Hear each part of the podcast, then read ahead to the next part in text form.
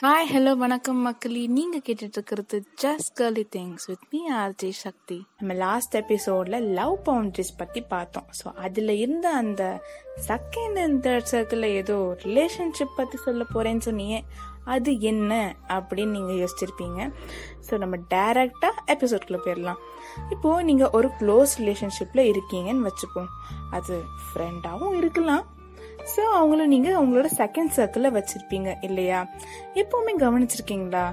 நமக்கு ரொம்ப க்ளோஸா இருக்கவங்கள்ட்ட தான் நம்ம ரொம்ப கோபப்படுவோம். அடிக்கடி சண்டை வரும். நம்ம ஹர்ட் ஆயிருப்போம். அவங்களையும் ஹர்ட் பண்ணியிருப்போம். ஏன்னா நம்ம எமோஷன்ஸ் நம்ம கண்ணை மறைச்சிரும். அவங்கள அவங்க பெர்ஸ்பெக்டிவ்ல யோசிக்க மாட்டோம்.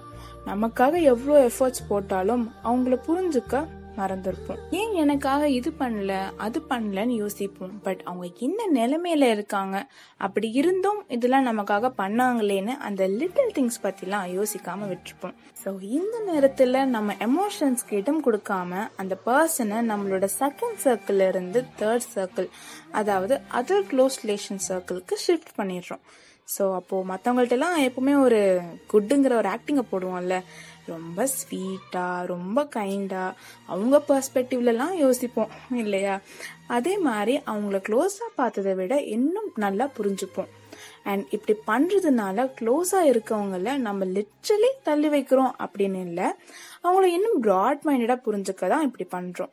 ஸோ இப்படி நம்ம ஷிஃப்ட் பண்ணி ஒருத்தர் ஒருத்தர் புரிஞ்சுக்கும் போது உங்களுக்கு மட்டும் இல்லைங்க உங்களுக்கு பிடிச்சவங்களோட செகண்ட் சர்க்கிளையும் நீங்க இருப்பீங்க. ஸோ இந்த ரிலேஷன்ஷிப் மியூச்சுவல் அஃபெக்ஷன் அண்ட் ரெஸ்பெக்டோட ஹெல்த்தியா கண்டினியூ ஆகும்.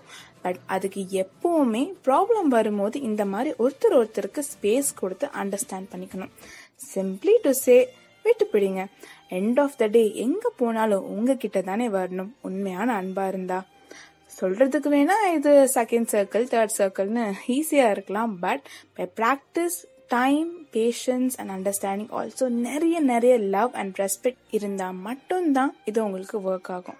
So work on it take it slow so இதே மாதிரி இன்னும் நிறைய ரிலேஷன்ஷிப் கோல்ஸ் பற்றி நெக்ஸ்ட் எபிசோட்ல பேசுவோம். வித் லவ் உங்கள் ஆர்ஜே சக்தி